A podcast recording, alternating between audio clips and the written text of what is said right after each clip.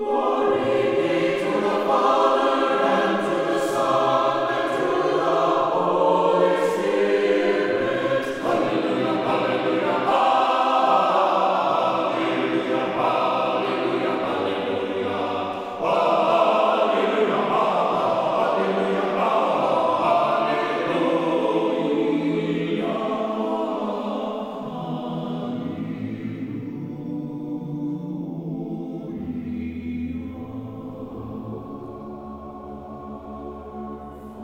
Glory to Jesus Christ. Annunciation Byzantine Catholic Parish presents Light of the East, a program revealing how the Eastern Catholic churches have nourished the Roman Catholic churches and today's world in profound ways through their histories, traditions, mysteries, and spirituality. Hello, I am Father Thomas J. Loya, pastor of Annunciation of the Mother of God Byzantine Catholic Church in Homer Glen, Illinois, and this is a story of the Eastern churches, an inspiring story of faith, courage, intrigue, mystery, spirituality, dissension, and reconciliation. But most of all, this is an expression of a great experience of faith through our unique divine liturgy.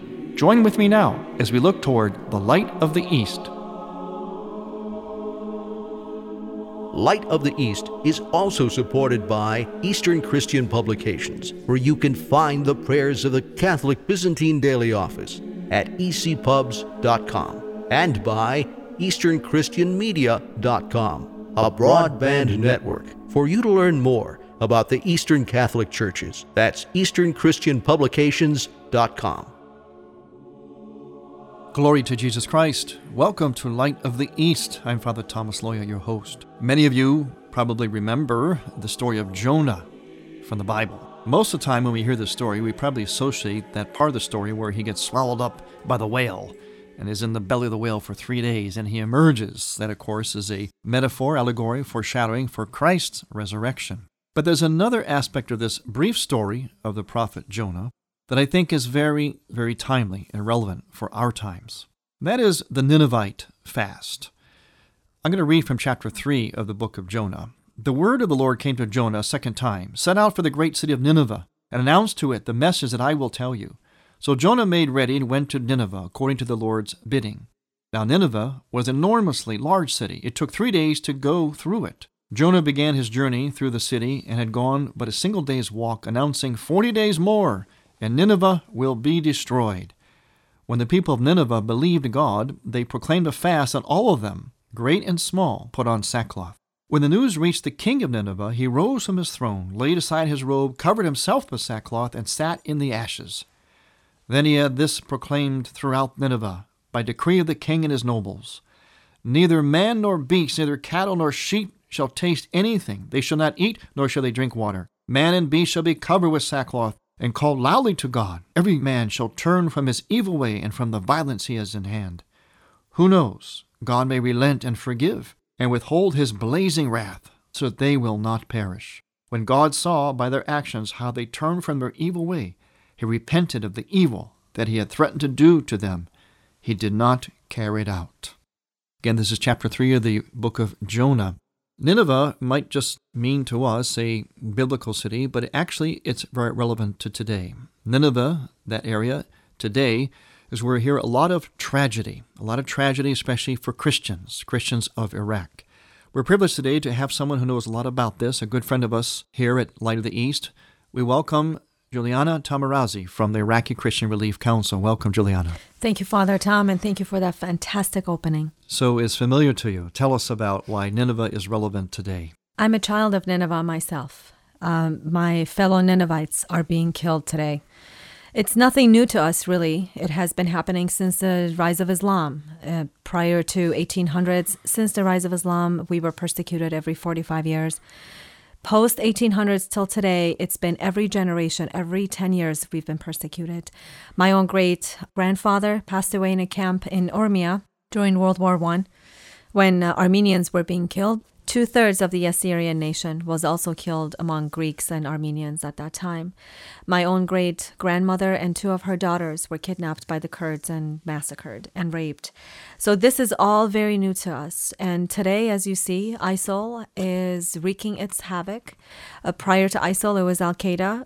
Uh, starting 2003. So this is nothing new to us, but what is puzzling to us is that the world is silent in the 21st century when we're supposed to be, as humans, so progressive. Yet we're silent on this tragedy that is unfolding in front of our eyes. So, Juliana, you are an Assyrian Catholic? Yes, I am. I was born in Iran uh, to Assyrian parents. Assyrians are also known as Chaldeans and Syriacs. Our history is over 6,700 years. Our country used to be uh, northern part of Iraq, southern Turkey, uh, Lebanon, all the way to Egypt prior to the fall of Assyria in 612 before Christ. And the part that's Nineveh, where, where would that be today? Today's Mosul. In Mosul. fact, Jonah was buried in Mosul. And uh, as we saw about two months ago, his tomb was destroyed by ISIS.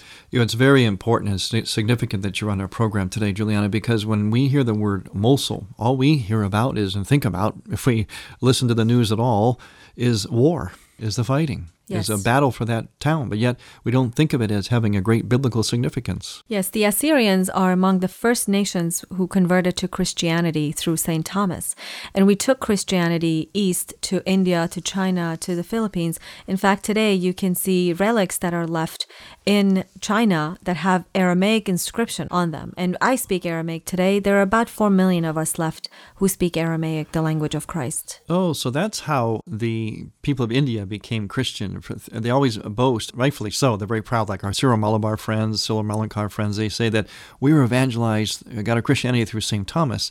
And one of the ways was because the Assyrians brought it east then to India. Yes, yes. St. Thomas converted us and then we took it to the east. Well, this tragedy that, well, we hear some of it on the news, some of it. We don't hear nearly enough. I'm sure you would agree with that. Right? It was really, I mean, it would just be too much to take to really know. And describe just a little bit about what these Christians, these Iraqi refugees, are experiencing. Yes, uh, from what we hear on the news, majority of it is the political ramification, the military uh, strategies that are being discussed today. And what is not on the forefront or on the radar is the human tragedy, the human aspect of this. The Christians of Iraq, Assyrians, there were about 400,000 left. Father Tom, prior to 2003, we were 1.4, 1.5 million. Today, we have about only 400,000 left.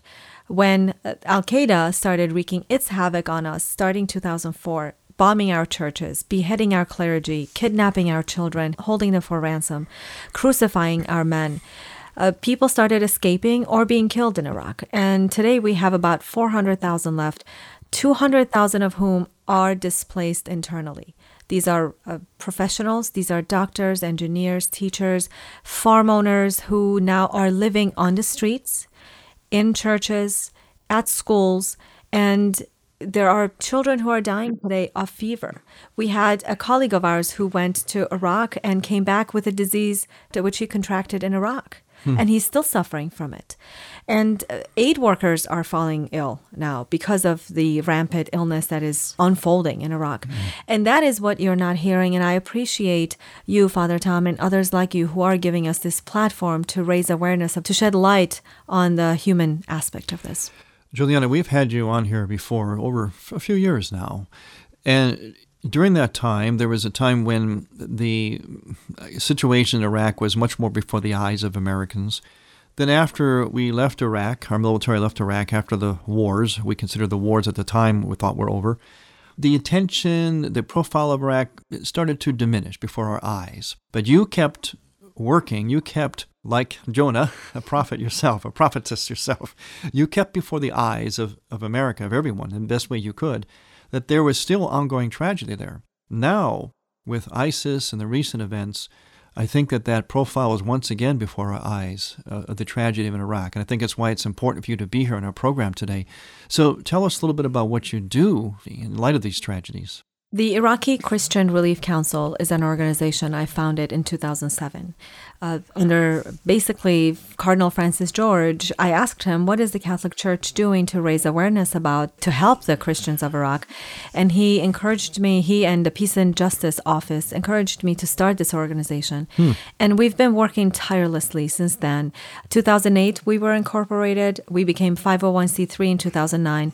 We've traveled throughout the country. We've even gone to Israel and and we've ministered about this situation. This is a very small apostolate, but we are working really hard, thanks be to God. We're uh, raising money for food, shelter, and medicine. We're sending it to Iraq through Assyrian Aid Society of Iraq an organization that has been on the ground since uh, 1991, serving the people there, and also through the Dominican Sisters of St. Catherine of Siena. These individuals, these nuns, are displaced themselves, Father Hmm. Tom. They were displaced from Karakosh, which used to be heavily populated by Christians, today is under control of ISIS.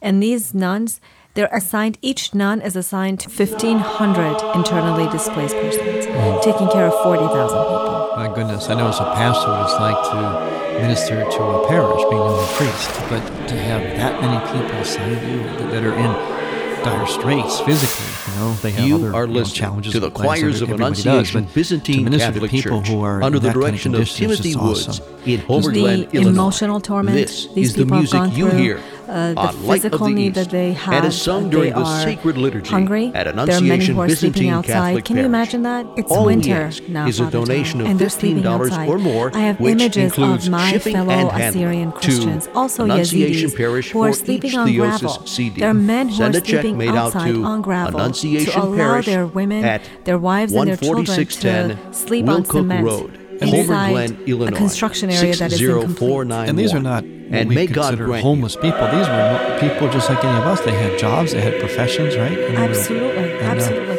You know, there was a man who came to my colleague when she was in Iraq, and he said to her, Look, there were two things that we had. One was our land, and one was our dignity. Our land has been taken away from us. Our dignity will never be stripped away. But above all is our faith that remains. And he said, We will go to our grave holding that cross in our hands, even at the price of death. We will not give up Christ. And these are our modern day Ninevites who hmm. are suffering. These are our modern day martyrs that are giving up their lives for their faith. Well, Juliana, what can we do? What can people do? What can our listeners do? Iraqi Christian Relief Council has a fantastic website and a Facebook page. The Facebook page is Iraqi Christian Relief Council. Please search us, please like us, share the word about it. The website is IraqiChristianRelief.org. IraqiChristianRelief.org. Please visit that website. There is a button there that you can use. It says PayPal, but you can use your credit card if you don't have a PayPal account. We have our address there. You can send us checks. Father Tom, for the last two and a half months, every single dollar that has come has been sent to Iraq. We just gave $50,000 to Sisters of mm-hmm. St. Catherine of Siena, mm-hmm. which is going to sustain them for a month. Prior to that, we had given $145,000 to Assyrian Aid Society. So as soon as the money comes in, we send it to Iraq. We're going to talk more about the plight of Christians, especially in the land of Jonah and the Ninevites, with our special guest, Juliana Taimoorazy of the Iraqi Christian Relief Council, when we return. I'm Father Thomas Loya on Light of the East.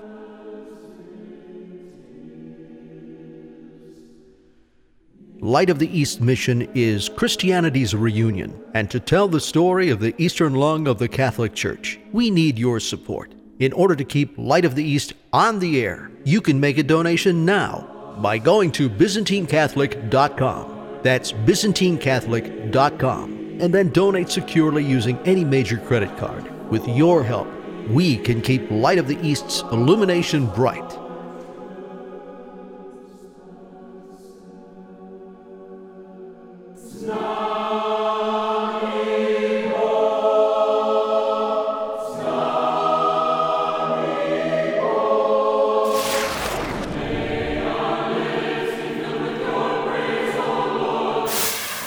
You are listening to the choirs of Annunciation Byzantine Catholic Church under the direction of Timothy Woods in Homer Glen, Illinois. This is the music you hear on Light of the East and is sung during the sacred liturgy at Annunciation Byzantine Catholic Parish. Order online at ByzantineCatholic.com. All we ask is a donation of $15 or more, which includes shipping and handling, to Annunciation Parish for each Theosis CD.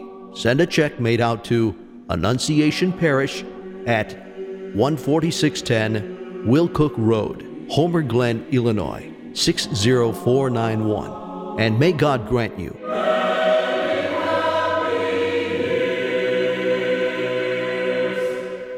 You're listening to Father Thomas Loya on Light of the East.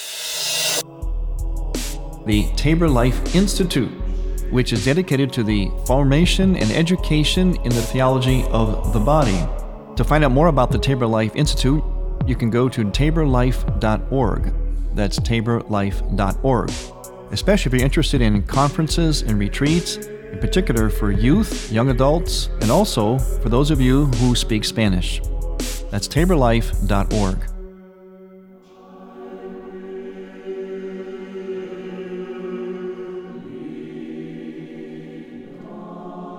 Welcome back to Light of the East. I'm Father Thomas Loya, your host. Our special guest is Juliana Taimoorazy, a good friend here of ours at Light of the East, and she is from the Iraqi Christian Relief Council.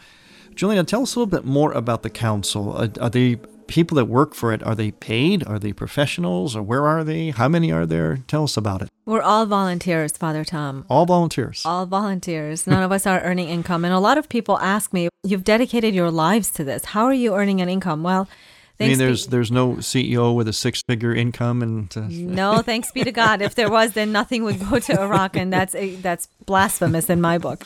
Um, so yes, no, we are all volunteers, and in the past, 92 to 94 percent of our donations have gone to Iraq because we don't get any money for ourselves. The only thing that is funded through the council is if we have to go somewhere that we're not sponsored or our hotel hasn't been paid, then we have to. Mm-hmm. Otherwise, the money is sent to Iraq. In fact, within the last two and a half months, I'm we sent 100% of donations to Iraq, and that is really unheard of in mm-hmm. the world of nonprofit. There was a big church, which I have to thank uh, a great deal. It's called uh, Grace Church Community in New York, who collected $102,000 over seven services, and they gave every penny so that weekend they did not collect one penny for their own expenses, mm. and they gave everything to us, and we, in writing, pledged that 100% of that money would go to Iraq and it did. And how is it getting there? Because it seems to me that even with some of the seemingly most reputable organizations, charity organizations, there's always, you always, invariably, Juliana, you hear stories about that it, it gets the money or the goods get intercepted by the wrong people or they get re, you know diverted or it becomes a scam or someone else you know the bad guys take it over even though it's well intended the bad guys take it over. I mean it, it, it just seems to be so consistent with so many I'm not saying all of them, but so many charities. Even if it's not their fault, they can be, you know, things happen along the way. How, how in the world do you get this aid right to these people? We work with indigenous organizations on mm. the ground in Iraq. So, for example, the Assyrian Aid Society has a sister organization in Iraq. Assyrian Aid Society is a nonprofit organization based in Berkeley. They also are volunteers, except they have one part time individual that handles their website and books mm-hmm. and things like that. So, so a very large portion of the money also from them goes to Iraq. People on the ground in Iraq are volunteers one of our colleagues who came back, we had sponsored him to go to Iraq, Jeff Gardner. He came back and said, Don't ever wonder where your money goes in Iraq. I have seen, he said, that if you give them a dollar, they make that dollar work so hard. Mm. And he was amazed at all the heavy lifting that the Assyrian Aid Society is doing. Mm. And also, we have sponsored our sister uh, of um, St. Catherine of Siena order, mm-hmm. Catholic order, and uh, we've given them uh, money, and they are taking care of 40,000 people, as I've mentioned before, on numerous uh, radio stations. So, um, so we, we know who we who to work for. Yesterday, I was on Skype with a Chaldean young man who is living in the basement in this structure. Mm-hmm.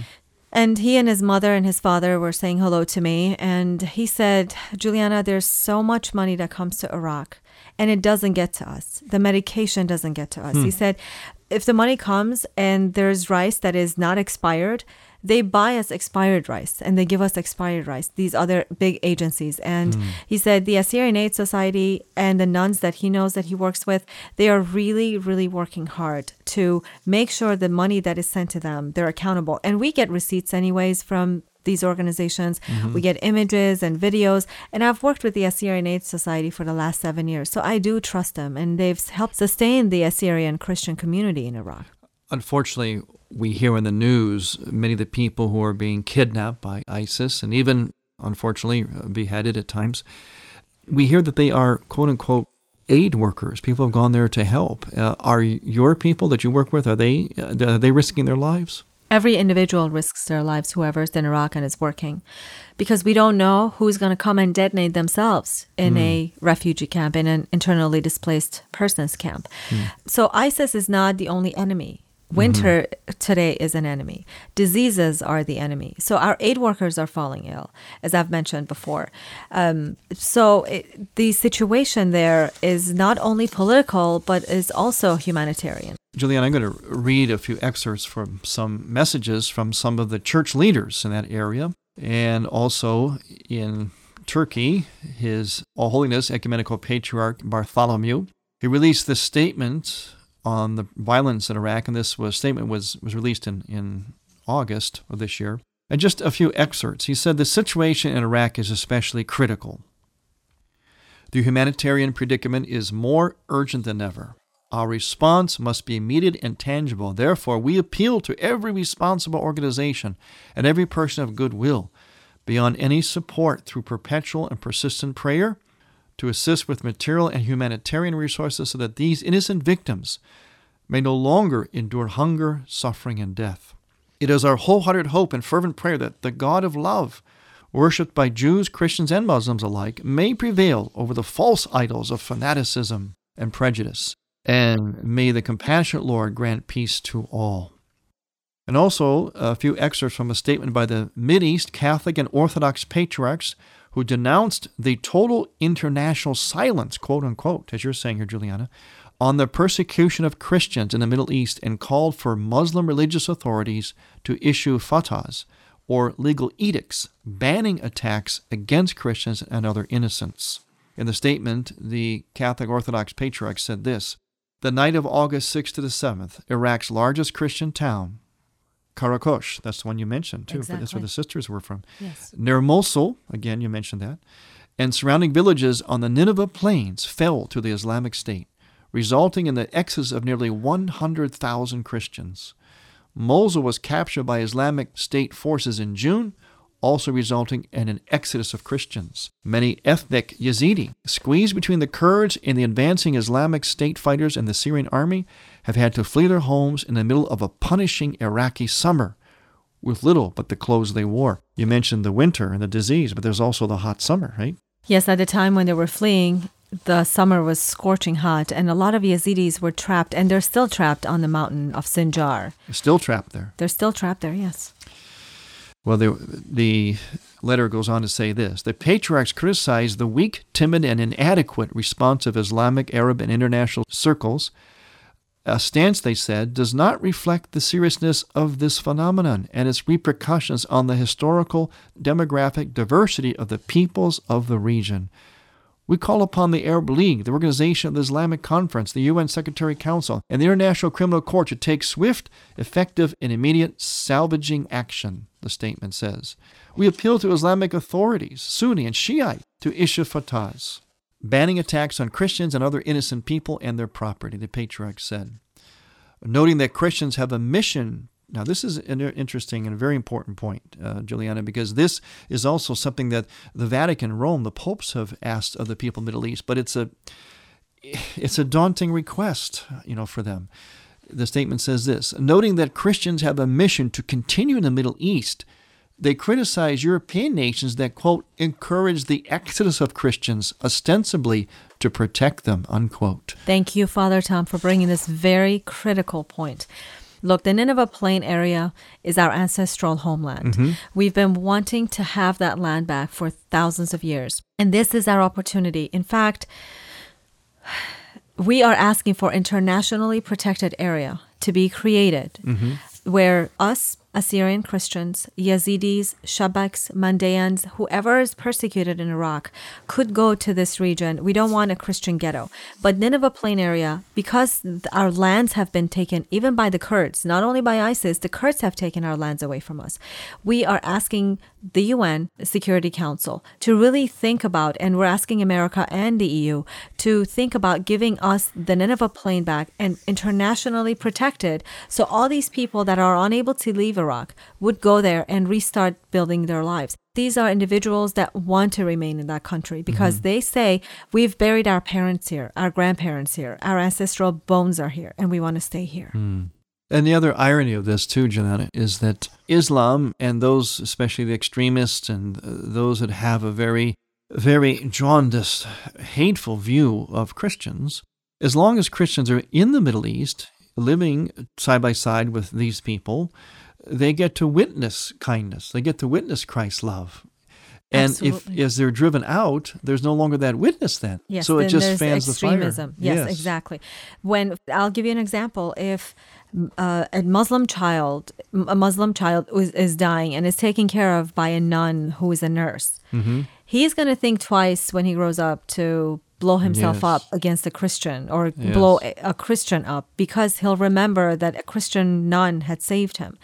And still till today, there are Catholic schools throughout the region, and Muslims fight one another to get into to gain this Catholic religion uh, or be taught by religious nuns. So the presence of Christianity is very important. There was a man um, who is a Palestinian archbishop. And he came to Michigan a few years ago, and this prominent Monsignor was speaking, and he said, Just come, come to the West. We will welcome you. Mm-hmm. Western country, Christian mm-hmm. countries will w- welcome you. And he stood up and said, Well, with all due respect, Monsignor, Jesus Christ was not born in New York. and there's a lot of truth to that. yes, well but said. there have been, as far as Iraqi Christians are concerned, over a million have left Iraq. It's an incredible thing. What do you do? You don't want to watch your children murdered and killed just like that and yourself yet at the same time there has to be that witness and it is their homeland of centuries and centuries of legacy of heritage. Well juliana once again for people to help out they can go where? IraqiChristianRelief.org, IraqiChristianRelief.org. Our Facebook page is Iraqi Christian Relief Council. If you want us to come in and present our cause, this plight to you, we will be happy to do that throughout the country. Um, if you want us to appear on television or radio, locally even, please, please let us know. We'll be happy to do so. But please donate, pray, fast, donate.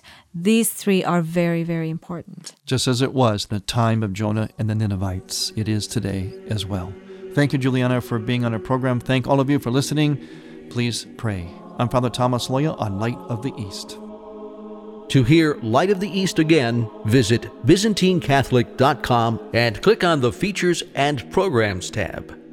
Light of the East is produced by ADC Media.